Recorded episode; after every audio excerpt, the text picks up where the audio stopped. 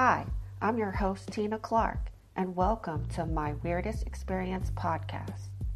This is the podcast of the weirdest experience that has ever happened to you and gives you a venue to fully express yourself and share your weirdest story with the world. This is the No Judgment Zone, a safe place to share your experience. It's also a place where we discuss what happened to you and share some possible theories on what and why this happened. If you would like to be on the show, email me at contactstargazingangel at gmail.com.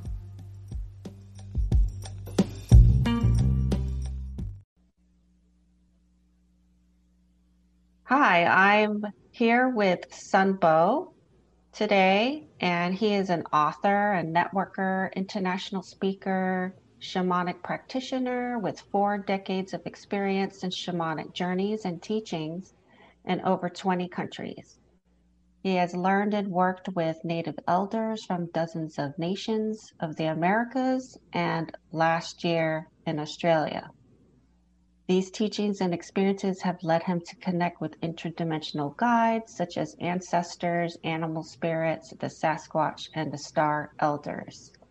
He is also the author of the Sasquatch Message to Humanity series, which includes three books I have read the books myself and I think they're amazing. And I'm so excited to talk with Sunbow today. Welcome, Sunbow. Hi, Tina. Thank you for welcoming me. I'm so excited to have you here, and it's such an honor to talk to a fellow shaman. Um, don't get to do that very often, but I'm looking forward to hearing your stories or stories today? Hmm. Yeah, well, uh, I call myself more like a shamanic practitioner mm-hmm. uh, because uh, shaman means a spiritual person, a spirit person, or gifted person. And it's pretty hard to have such a judgment about ourselves, you know. So, uh, from what I learned from my elders, actually, uh, some of the greatest elders and teachers, uh, the they don't call themselves shamans, but they're practitioners because it, we practice. We practice mm-hmm. all our life. And through practice, we grow, we learn, we heal ourselves, which is the first step of uh, the medicine path, the medicine journey. So, yes, uh, it's a beautiful journey if we take it, if we engage in uh, this uh, pilgrimage consciously with the purpose of uh, healing and um, learning uh, sacred knowledge and uh, our, for our consciousness uh, and soul evolution. So it's a path I, I was blessed to take uh, 40 years ago uh, now. Of course, uh, where there's predispositions, there's past lives. There's uh, things we've learned before. There's things we remember uh, as a child. Uh, I also had a predisposition as a child. As a, um, I, I had um, natural gifts, I would say, like some many children, uh, clairvoyance, clairaudience, and uh, premonition and uh, such uh, spiritual gifts and uh, memories of past lives as well. Uh, of course, I didn't have, well, I, I wasn't raised in a shamanic society, so uh, I didn't have the teachings or explanation to um, explained to me what was it's all about, all the entities and the astral plane and uh, everything that is beyond this physical world. Uh, I had a basic uh, spiritual teachings uh, from Christian faith uh, to love our neighbor and love God, and which is a very good uh, basis. But life, my experiences took me further, and I had to go look for more teachings to understand uh, my astral travels and uh, paranormal experiences. So I was uh, I went on the first journey when I was before I turned 17. I lived for two years around North America, and um, so that's where comes my story. As I, we talked earlier, as I told you, uh, it's my weirdest story is pretty hard for me to target to to select uh, out of uh, 40 years on a shamanic path with um, made of weird stories. But um, I would I would rather say um, unusual or unconventional or paranormal. Uh, when uh, these experiences become a way of life, almost a path of learning, uh, basically the paranormal becomes normal. Right. So there's uh, many, many stories I could speak for for hours, but uh, we only have one. So I'll, I kind of have a uh, story uh, that would probably illustrate. Uh, it's the my this journey because the first it's a story, two stories in one. The first one happened at the very beginning of my journey, of my path, shamanic path. And uh, the last one was like the follow up of it uh, just three years ago. So, what happened? Uh, in 1991, uh, when I was uh, in British Columbia, I uh, met a man who had had shamanic training with elders. So he gave me some teachings and some instructions how to take a vision quest. Uh, the vision quest is pretty much uh, many many shamanic cultures. It's the first step into uh, shamanism, into becoming a medicine person. Uh, basically, the vision quest, there's many different forms, but it summarizes and uh, you go on your own in nature. It could be at times in a medicine lodge somewhere, or on a mountaintop, or in a cave. And you fast and pray until uh, you get a vision and a vision usually um, can have many, many shapes. But the first vision, often, usually uh, described in many traditions, is when you meet your spirit guide. So the, the spirit guide is an entity, uh, a being from another plane that will teach you uh, about the spiritual matters the spiritual realms. And um, it is often, it can be all kind of beings, but it is often an animal spirit. Uh, could be an ancestor, it could be different types of beings, but um, uh, it's often, most often, an animal spirit to start with. For me, it was. So it was. Uh, so there's that's how the story uh, starts. I went to um, near Chehalis in the Fraser Valley. Uh, Chehalis is um, the reservation of the Salish that are uh, we better known as Salish people, Salishan. And that is uh, exactly where the actual name Sasquatch comes from, from their language. So I didn't know that back then in 81, but when I went, I was a young lad, a 17 year old, and uh, we went 10 guys and we went to camp on the riverside and we we stripped a couple cedar to build a roof on our lean-to. We built a big lean-to.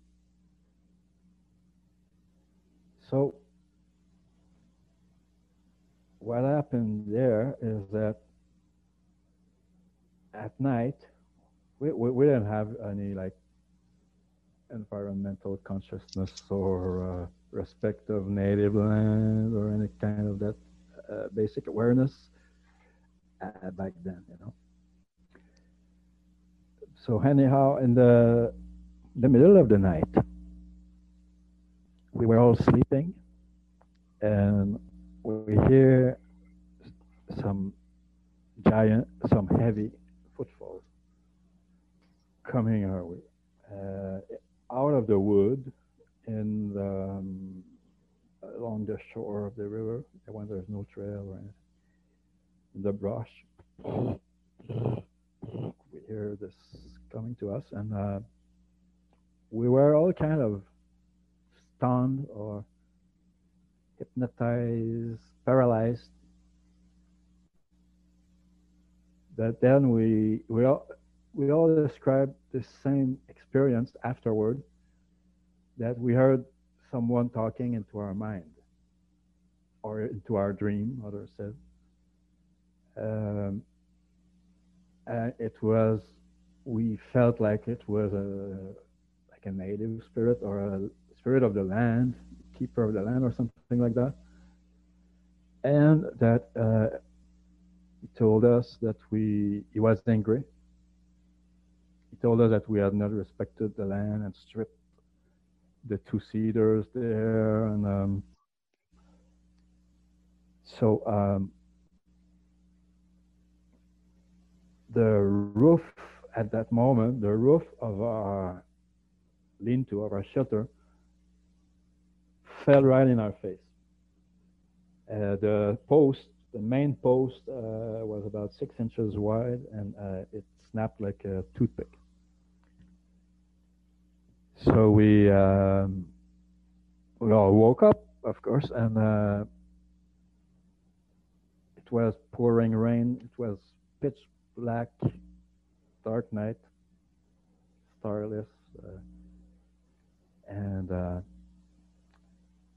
so we were all like wonder, trying to wonder what what happened, uh, what's going on, and we all started saying, "Hey, I hear someone talking into my head, and me too, and everything." And we we, we were all totally blasted. We couldn't understand what happened, but there was one of us who was camped in his little tent next to our, our shelter, and he arrived. He was freaked out. He Was and he said, "We gotta go. We gotta go." And we said, what, "What's going on?" And he said, "You won't believe me, but I saw a big hairy monster come and break the camp." And then he disappeared like a ghost. So of course uh, we didn't believe him, and uh, also uh, we had no uh, at that point none of us or had any idea or knowledge about Sasquatch. We didn't even make any connection with it. Uh, personally, I, I, it came back years later that I remember that experience. I said, "Oh, that's what happened, and uh, what there's going to be a follow up with that. Um, but just to finish this uh, 1981 experience, there was uh, the next we had to like in the middle of the dark night, pouring rain, we had to drag all our things in the night and try to uh, walk miles tried to find a, a shelter. We found an abandoned house. The next day, um, seven of them of us split. So I stayed there with another, just a couple other guys. And uh, I, maybe a week later or so, week or two later, I'm not sure. It was uh, October 13th, 1981. I remember the date. Was full moon, and there were um, huge northern lights dancing all over the sky, very bright. Uh, a lot of scarlet color, red. I rarely seen this kind of color. And so I decided, I had been fasting and I decided to do a vision quest on that day. And I went uh, out and prayed and my spirit guide came to me. Uh, the first one I met is a raven spirit. Um, which is very important. I, I had no knowledge about any animal medicine then. That's what started me. So I went, I realized I, I had no idea. I was afraid. I, what's this spirit coming to me, wants to talk to me very gently, very kindly, loving. But I'm, I'm freaking out because I'm not prepared for this. I have never had the right education. So um, the first time was pretty much just uh, meeting encounter. And I knew uh, we could always communicate. So I started to search and I found out that in the West Coast totem poles and um, in their legends, the raven is a messenger of great spirit. It's often a creator and uh, can be a trickster, but it's a very uh, wise keeper of uh, secrets, of magic. Uh, so very related to shamanism. And I learned many, many years later that uh, the raven is very often associated with Sasquatch as well uh, in, for, in different tribes. So that was the beginning of my journey back then, 40 years ago. So I'll uh, fast forward in time uh, because uh, it took me um, 33 years of this shamanic training to be able to first uh, to add Sasquatch encounters. Meanwhile, uh, like uh, once in a, every few years, but I couldn't connect all the dots together until uh, 33 years later, when I, seven years ago, when I uh, finally went and my vision quest was to meet the Sasquatch, and it, it happened. And they started teaching me and transmitting me the their message and teaching, so I could uh, share them. So um, to come up with the second part of the story, the follow-up, it happened just uh, three years ago because after I met the Sasquatch, as you know, um, I wrote the the books, Sasquatch Message to Humanity, and uh, it was uh, published by uh, Kelly and the, the, there was a conference, international conference that was uh, started at the same time as uh, my books were coming out, and uh, it we had communities online and still, and so there's uh, there was like a pretty good outreach around the world. Uh, the book one, for instance, has been translated in, uh, as far as I know, in Hungarian, it's online, and uh, part in Russian, and Japanese, and uh, it was just published in Indonesian uh, so far. So uh, it's got it's got uh, it's it's been around, it's going around as they had promised. Uh, as I didn't expect when they first started to give me the message to channel. Um, so through all this process, it grew uh, into like uh, I would say a disclosure movement. I have seen a lot of mainstream, uh, well, mainstream, more conventional uh, Bigfoot Sasquatch researchers that have been changing their views in the recent years. And uh, understanding there's a paranormal and a psychic and uh, maybe uh, extraterrestrial pheno phenomena that are uh, related to Sasquatch. It's not just a big ape. It's never been a big ape. So uh, I think the, there's been ripples and waves, and uh, as it's a time when humanity is ripe to to learn about our to remember to remember uh, our true origin and our relationship with our star family, including our elder brothers and closest relative, the Sasquatch.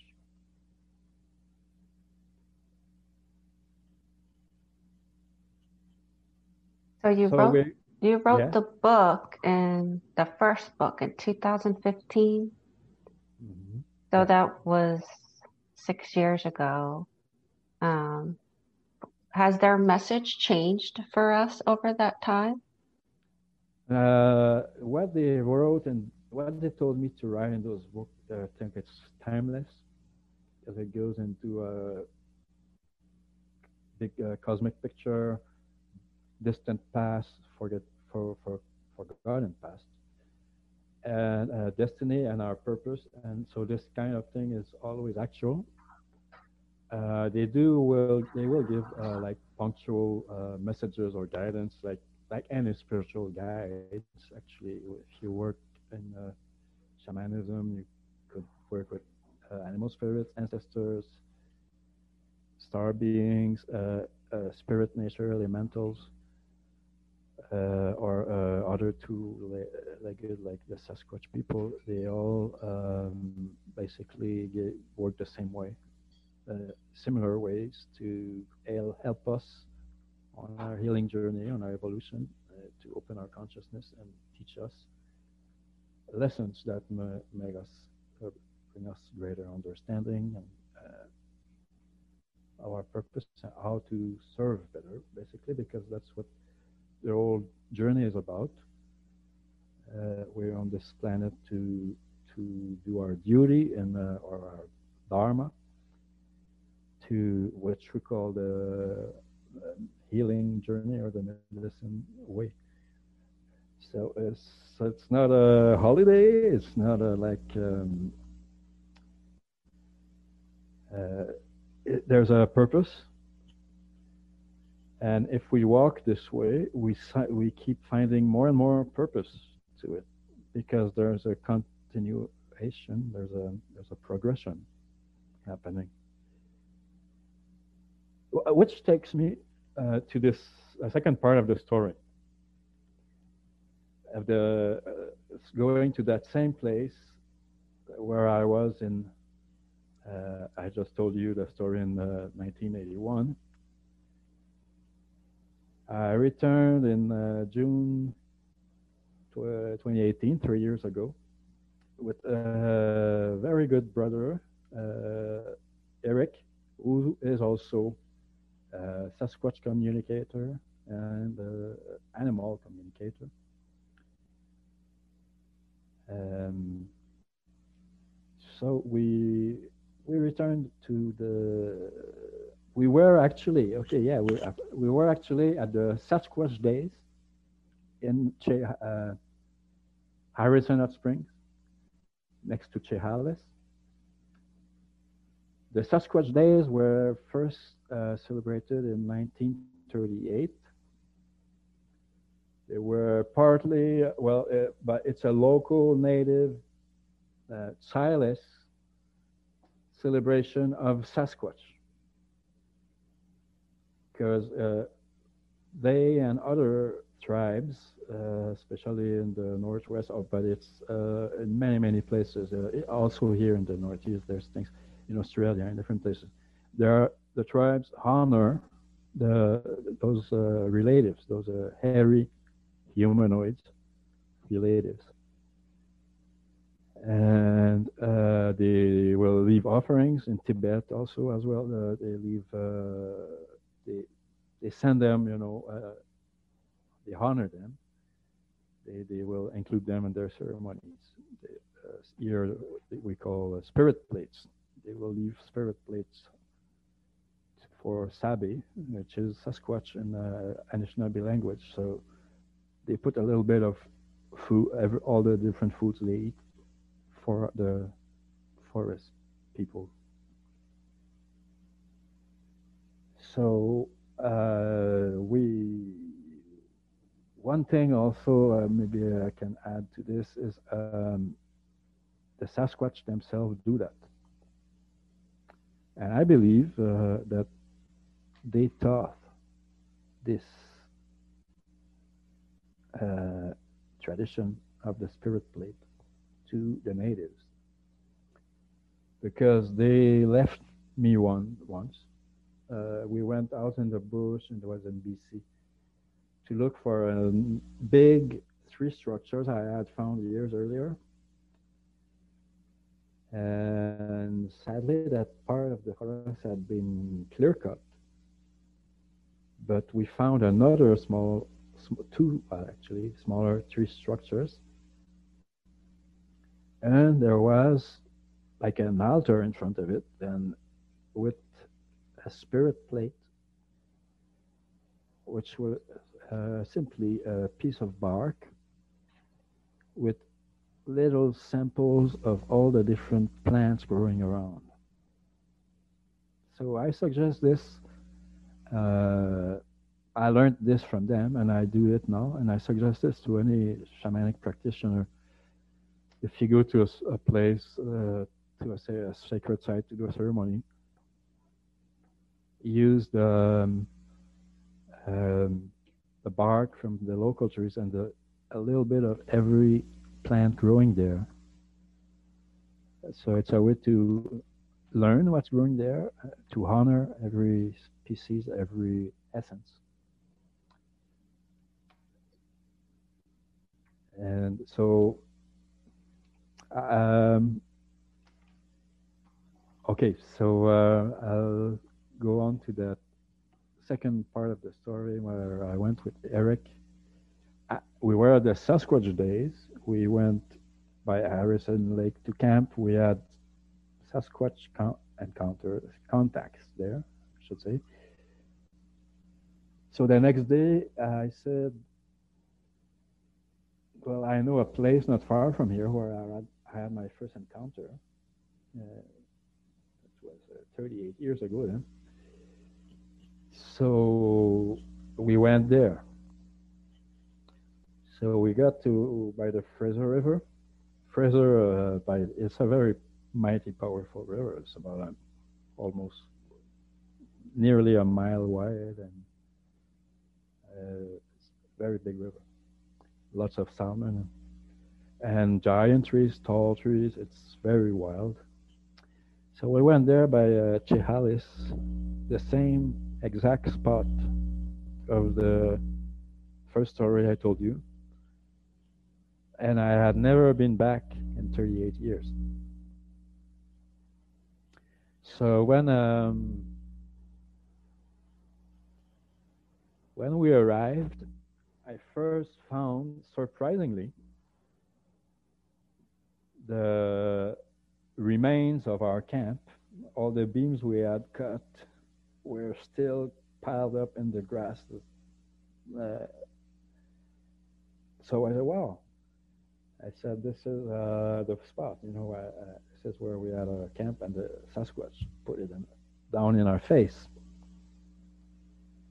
So uh, Eric told me, "Hey, look behind," and I turn around, and there's there's a an amazing artwork, I uh, uh, branch structure, some like a long long teepee shape. Uh, but the most amazing part was that there were green boughs uh, from uh, still in the ground that were uh, woven inside the structure with knots and uh, to show that it was just freshly made. So I call those uh, those structures to communication devices because that's I believe there's a lot of encoded messages and information in them. If we start observing them how intricately woven and it takes a lot of intelligence and skill to make such structures even a human will have a very hard time. So once we saw the structure, we said, well, let's camp here. They, they were expecting us, right? So we lit a little fire, set up camp uh, by the river, and um, so that is going the the rest of the story is going to show the difference between the, the first and the last time and what I had learned in, in my shamanic journeys, how it evolved. What happened as uh, the dusk came, it was still uh, pretty, not dark yet, but uh, I saw the face of a grandmother Sasquatch uh, watching me about uh, well, 10 yards away, maybe in the first. Very, very clear, very beautiful, loving, old, very ancient, uh, smiling face, blinking. I could see her eyes blink, uh, watching me. So I started. She started to talk to me. I started to talk to her in telepathy, of course and to welcome me and tell me who they are and uh, they're the local. She's the matriarch of the local clan, and all this conversation go on. And my friend, telling, sitting next to me. I said, "You see her? You see her?" He said, "I feel her, but I can't see her." So I asked her, "Could I film you?" And she kind of laughed, and she said, "You can try." And I turned on the camera. She doesn't show up in the camera, but I see her clear as day. So this is the kind of things they can do uh, with their uh, interdimensional abilities. If it happens only to you all the time, you might think, whoa, am I nuts or something?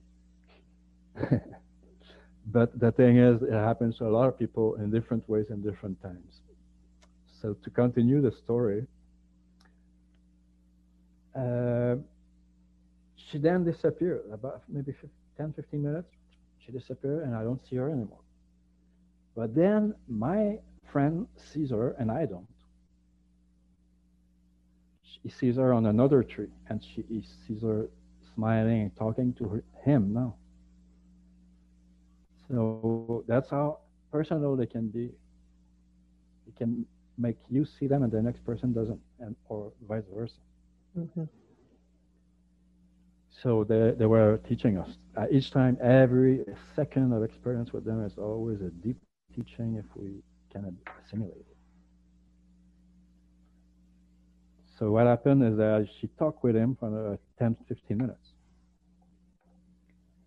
And he, he, at the end, he was, she was telling, preparing him, and at the end, he felt five successive big wave of love come in his heart, and he, he went like, whoa.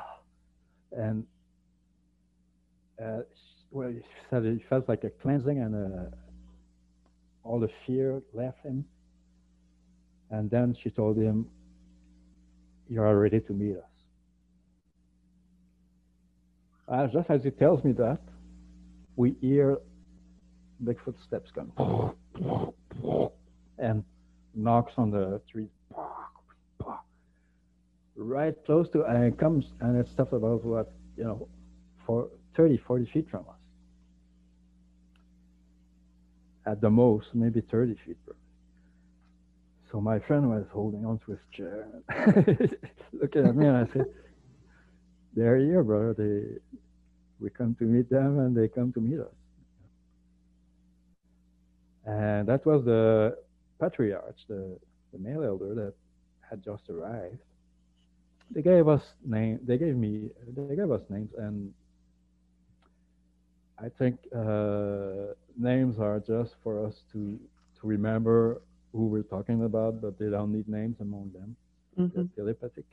Mm-hmm. Um, but he's the keeper of the water. He's the keeper of the uh, the river.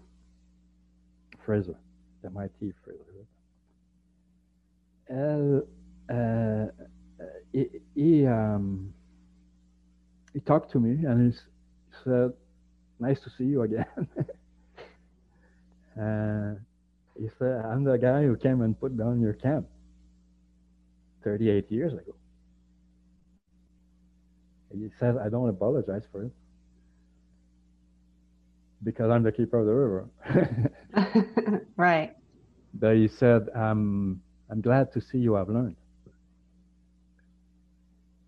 So uh, it was a very great revelation for me. it was like um, closing the circle, you know. Mm-hmm. And uh, so what, what it continued on. That was the beginning of the night. But then um, they introduced us, us to their clan. And just a few individuals, they kind of uh, brought, brought up individually, but at one point, uh, we could see 15 of them. We could count 15 of them around us. Mm-hmm. And when I say uh, around us, it's uh, it's at about you know 30 feet at the most. And we were both there and could both see them clearly. We could hear them move in the bush and track some branches and uh, footsteps. So we were, you know, like, wow, you know, you want to have a Sasquatch experience? that was a pretty good very good one. Mm-hmm. But it's not over yet. So um, what happened next is that we spoke with them. They gave us a bunch of uh, information download and telepathy. They told us so that they are the, of the oldest lineage of Sasquatch on Earth. They told us the, a lot of information. So I, I I asked her, it was mostly the grandmother who was transmitting the information. So I asked her, um, you must know Kamooks, my first uh, and main Sasquatch guide, who, uh, who I have met many times in many places and who many other people have met as well, and even several have channeled. So I asked her, uh, You must know him.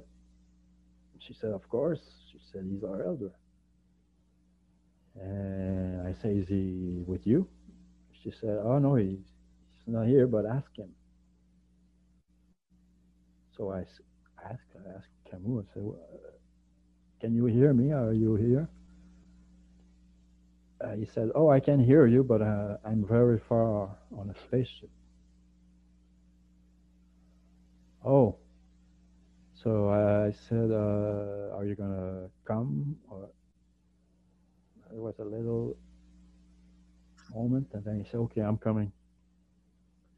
So I just tell this what I just told you. I tell this to my my friend there, Eric, and didn't take two seconds. He said, "Hey, look up, look up," and I look up, and there's a spaceship coming right toward us.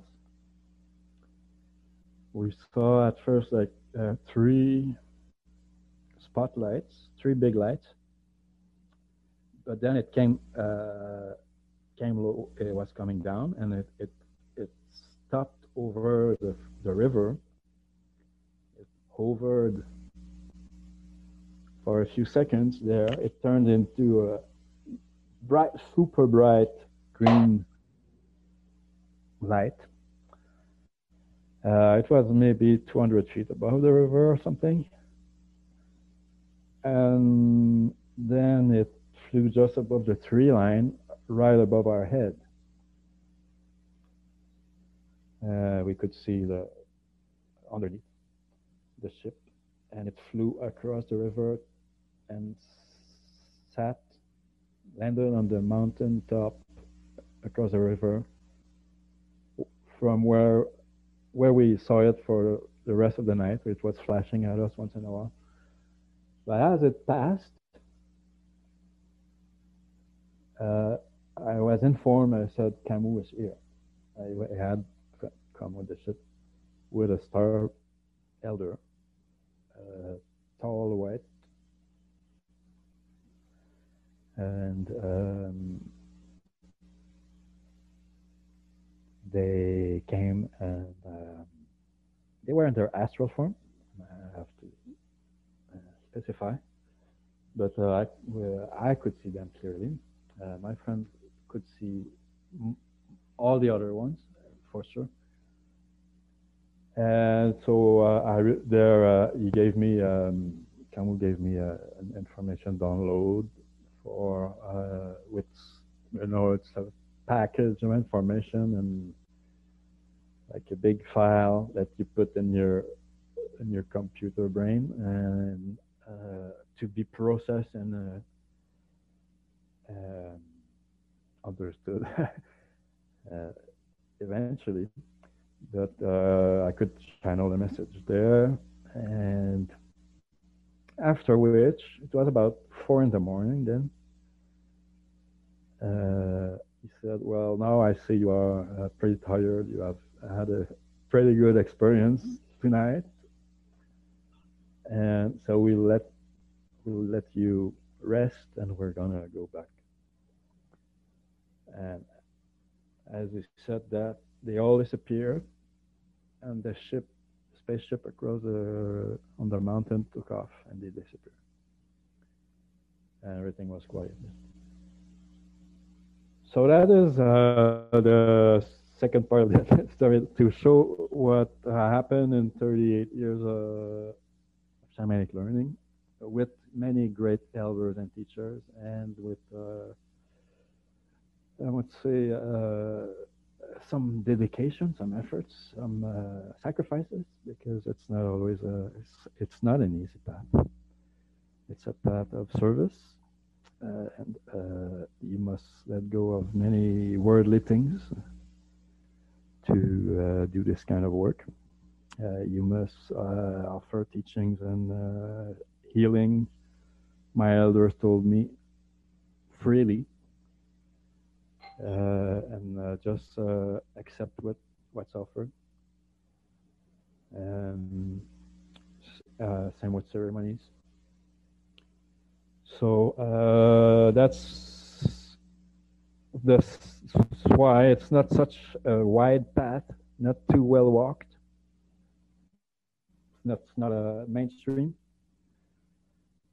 But it uh, surely takes a few to walk it because um, it's a it's a path that brings a healing not only to oneself but to the collective uh, consciousness. Uh, for instance, uh, cleansing ancient sites where there's uh, lingering souls or uh, curses or um, uh, working on ancestral karma, healing lineages generations back and generations forward. And uh, also interspecies communication to grow beyond the human mind to the limited human mind, to go into um, understanding the fabrics of the universe, the different dimensions, telepathy, which is the universal language, the most uh, most efficient mm-hmm.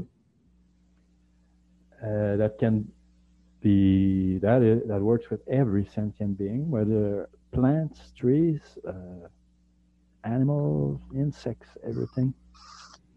and non-physical being as well. That's how uh, we come. We do work with the spirit world, with whether it is to help troubled souls and um, even uh, evil entity. We could say entities that chose an evil path. They are not enemies.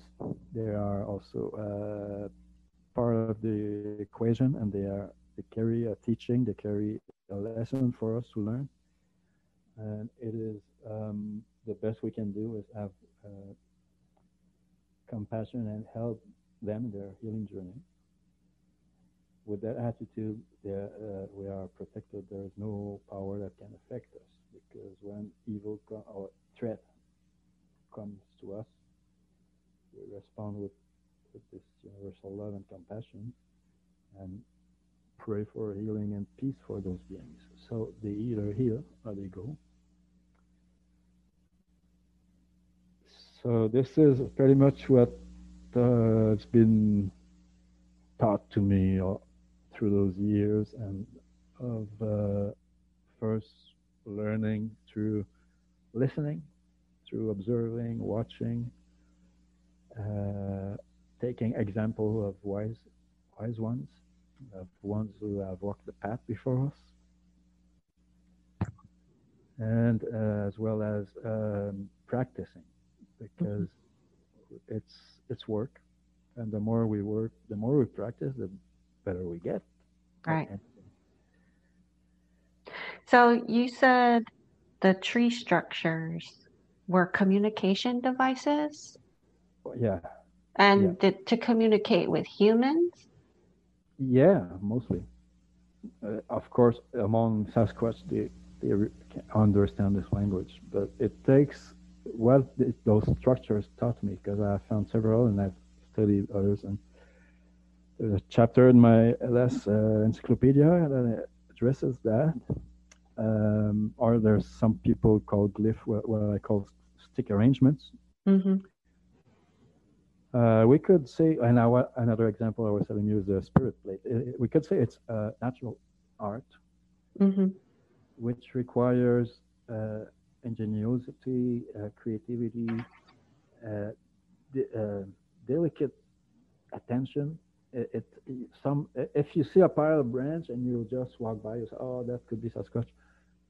Maybe, but if you look at it and you start seeing how they're all interwoven and like a basket and uh, and things that don't are possible to happen randomly in nature, you you start to read their language to understand the codes, intelligent codes that they program, they encoded in the, the structures for those who can read, because most people will just walk by. Mm-hmm. What about the X structures? I've seen those mm-hmm. in a forest. What did those mean?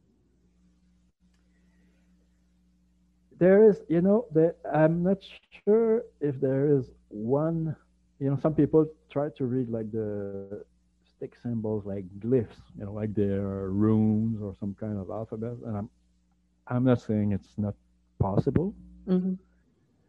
Uh, my experience is different. When I find different structures like that, I usually go into uh, I communicate in telepathy with whoever has done it. Mm-hmm. So they will kind of explain or give me images or words make it clear. For instance, once I was on a, living in a place uh, not far from here where they were coming every night in the backyard uh, to my uh, friend's uh, surprise. And, mm-hmm. Did you warn your friend or? Uh, well, yes, she got used to it. She's a Oh, okay. we yeah. throwing pebble at her out of the blue one time, and she asked me, uh, "Are you throwing those pebbles?" I say, uh, "Oh no, it's the Sasquatch." And then they threw a whole handful of pebbles at my foot. Between us two, you know.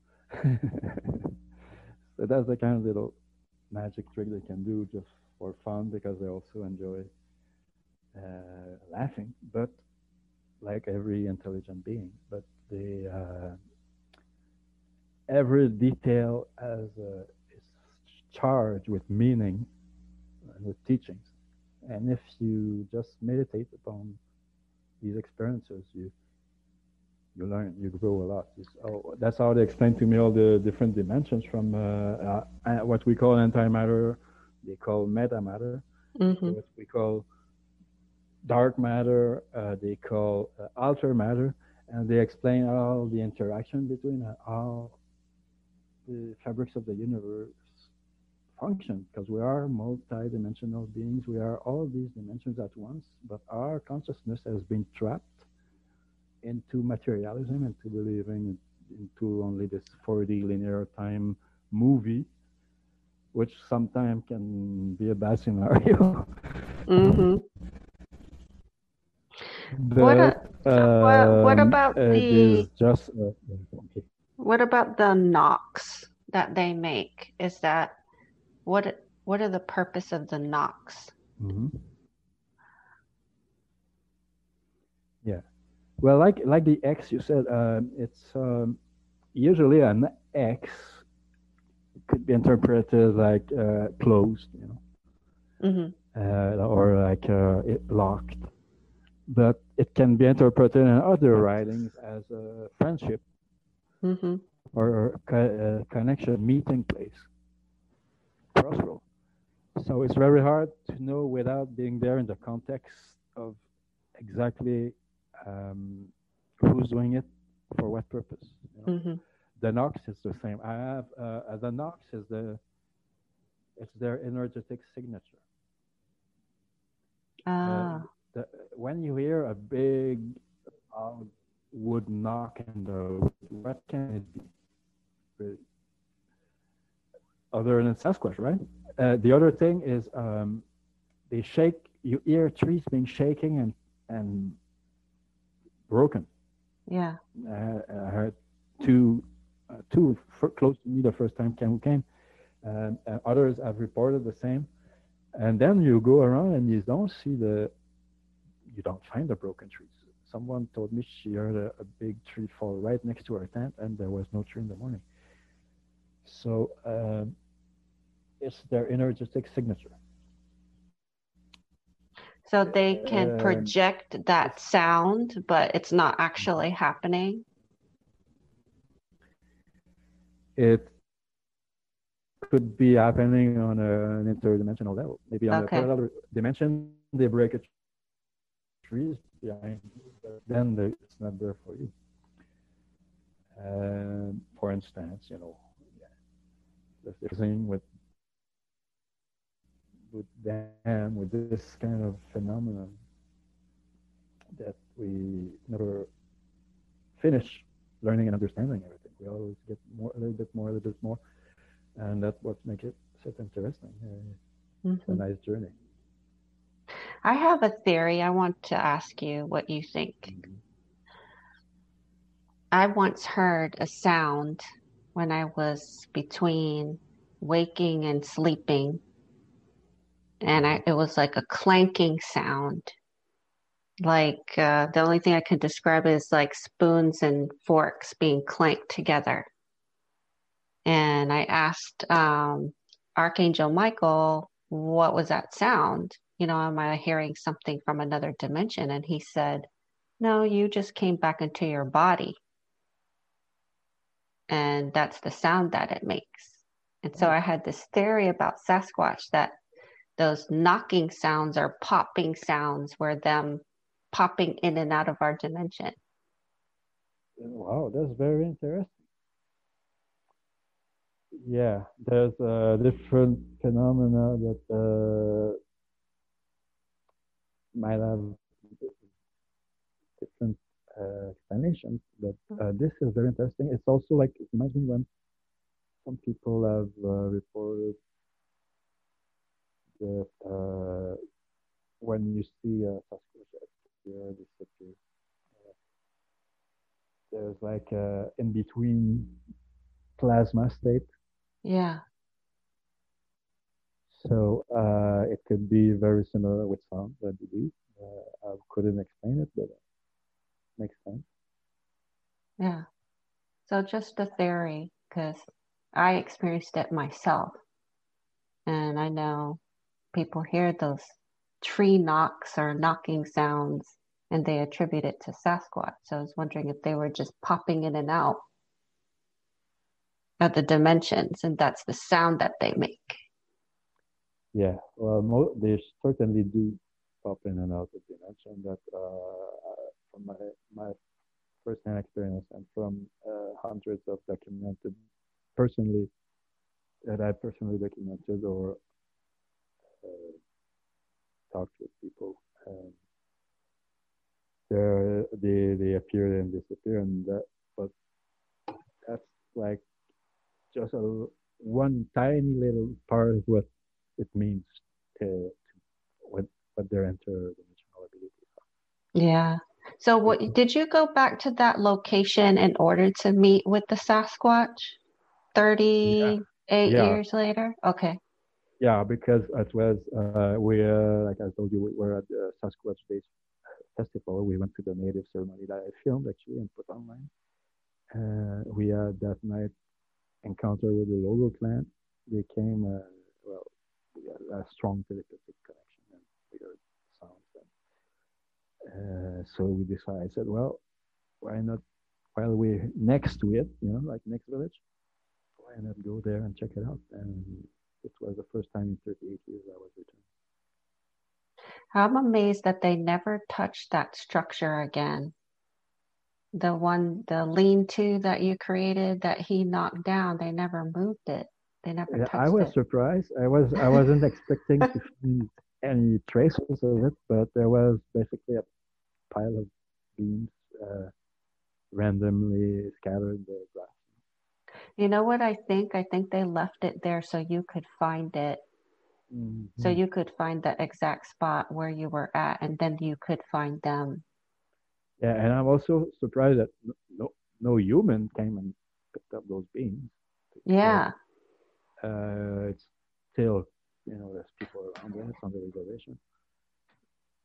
Uh, so it was, there's some kind of things like that are almost un, un, unbelievable. Uh, yeah. But they do happen so often for me. so um, I'm, I'm long past um, you know the point of trying to prove or, or provide evidence or anything because there's so much uh, now I write books uh, to tell uh, those last 40 years of my shamanic experience journey.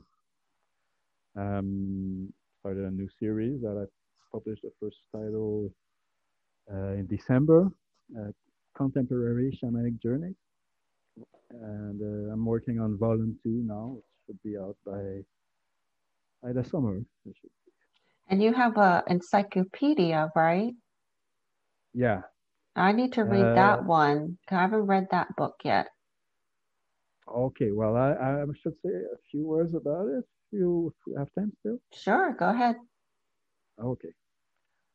Um, the the when I after uh, the Sasquatch Message to Humanity series, Mm-hmm. Uh, it reached out to a, a network of uh, pretty already conscious, aware spiritual people because you couldn't pass through the first chapter otherwise, right? Mm-hmm.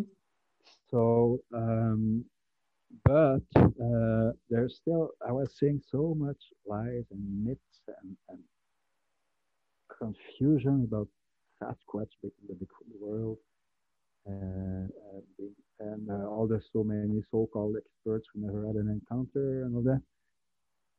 And um, and at, at, one point, I was the last uh, elder I introduced in my in the Sasquatch message. It was the the white hermit, was strong, strong earth medicine, who was a local elder in the valley I was living in, BC, Slocan Valley, where he actually was actively involved in re repelling, or uh, should I say, defending his uh, family and home from CIA-funded operation of uh, Sasquatch hunting in the early 60s. Mm -hmm. It lasted like three years. uh, the place where that happened, where actually the uh, the hunters at their base camp, is actually still called on the map Sasquatch Lake. Mm-hmm. And it's a provincial park. So um, I went there to, and the intention to connect with him and everything. But finally, we, we to make the story short, we connected. I channeled a chapter from him and we kept in contact afterward and other people have met him and a few others have channeled him too as well so uh, at this point um, after the message was written i was told by my by them by my guys that uh, you done your share. You don't have to report every one of your single uh, personal conversation with us or every one of your experiences because you put the, what we ask you to put in those books and it's it's done right? So i said okay and uh, what's next?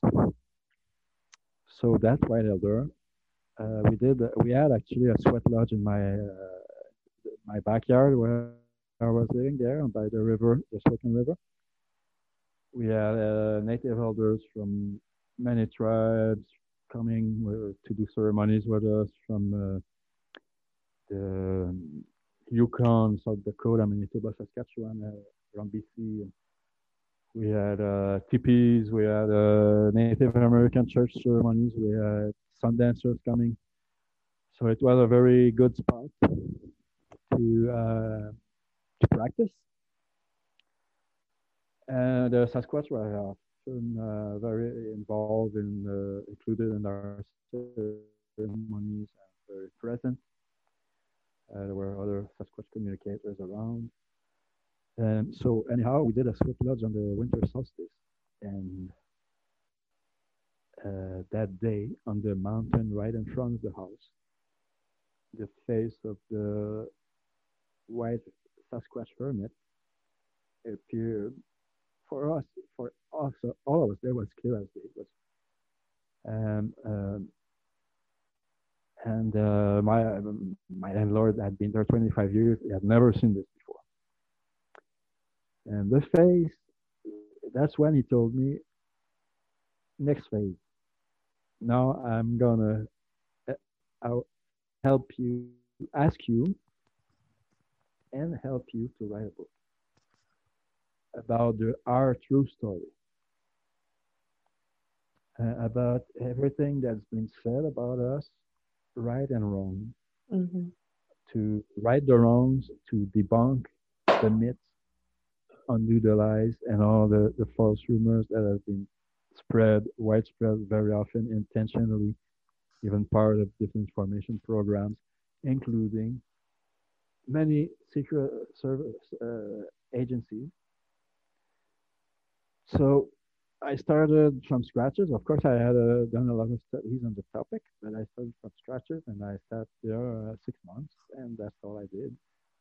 I, I, I gathered all the information I could find. I, I looked into hundreds, literally hundreds of uh, sources about every book, every article, everything that's been ever written on, Sasquatch mm-hmm. Uh, in a chronological order what uh, uh, manipulation have been made because it's, it is possible to retrace it's possible to see where someone's gonna obstruct um, and for instance um, some of the main most famous uh, researchers they were not scientifically uh, they were not scientifically honest mm-hmm. they had a, an agenda or they had a, already like something to prove about big ape for instance john green the best known Sasquatch researcher in Canada history. Uh, was basically he uh, gathered 6,000 or so uh, reports and uh, used uh, less than, than 10%, uh, probably just a handful that he kept quoting. Every mention of psychic, paranormal, or even intelligence were discarded. So that is has been the mainstream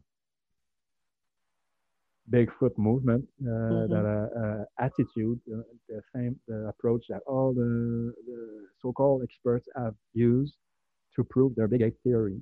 Well, some will say maybe it's a, uh, another kind of hominid or uh, Gigantopithecus. Um, there's a list that actually in the introduction of my um, encyclopedia I go through a list of all the taxon, taxons that have been uh, labeled on Sasquatch by people who never had an experience.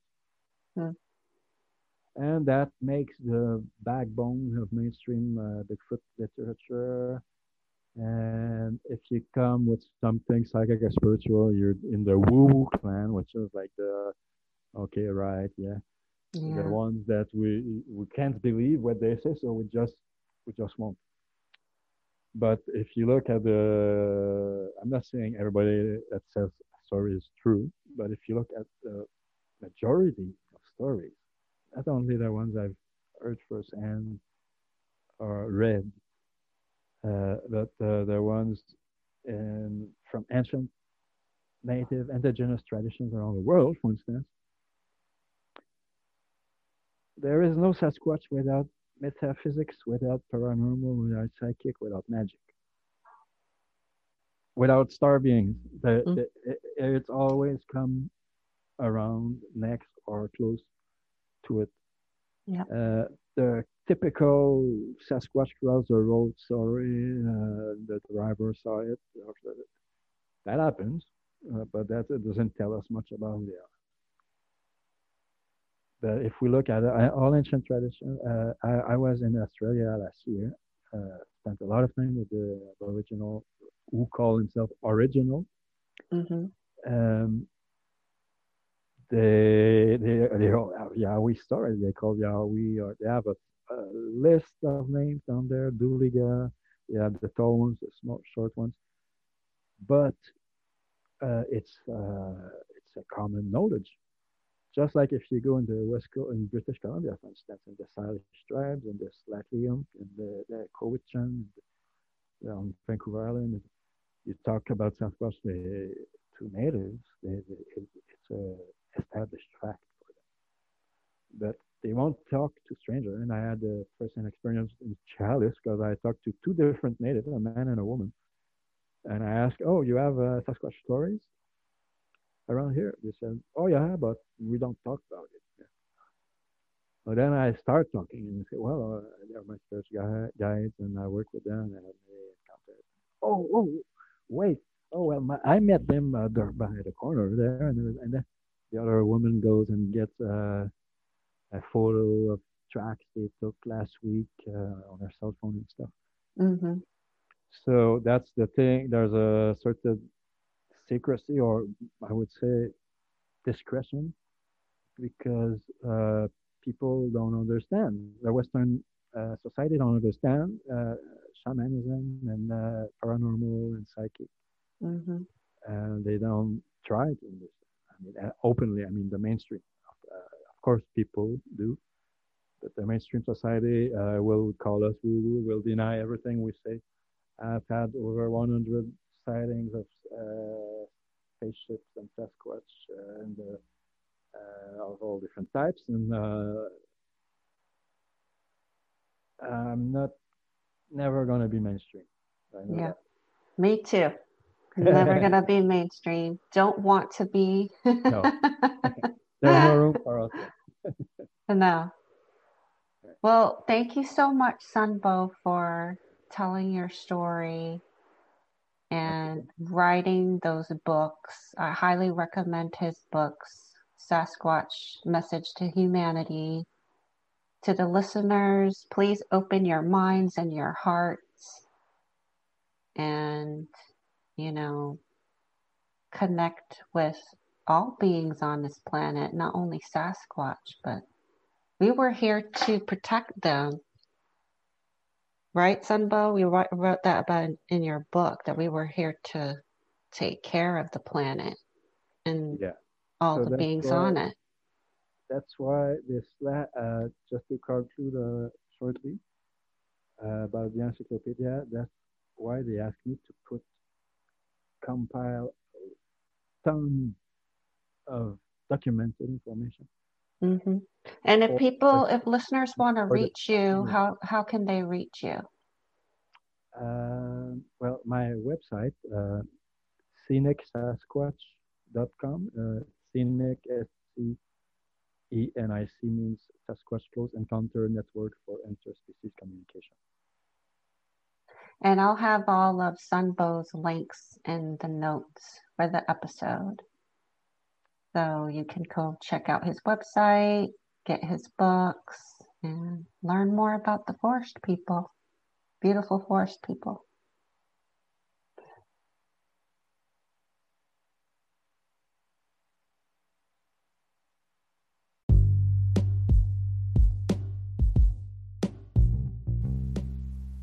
Thank you for listening. If you have a weird experience to share, please email me at contactstargazingangel at gmail.com. Check out our website on tinakinneyclark.com.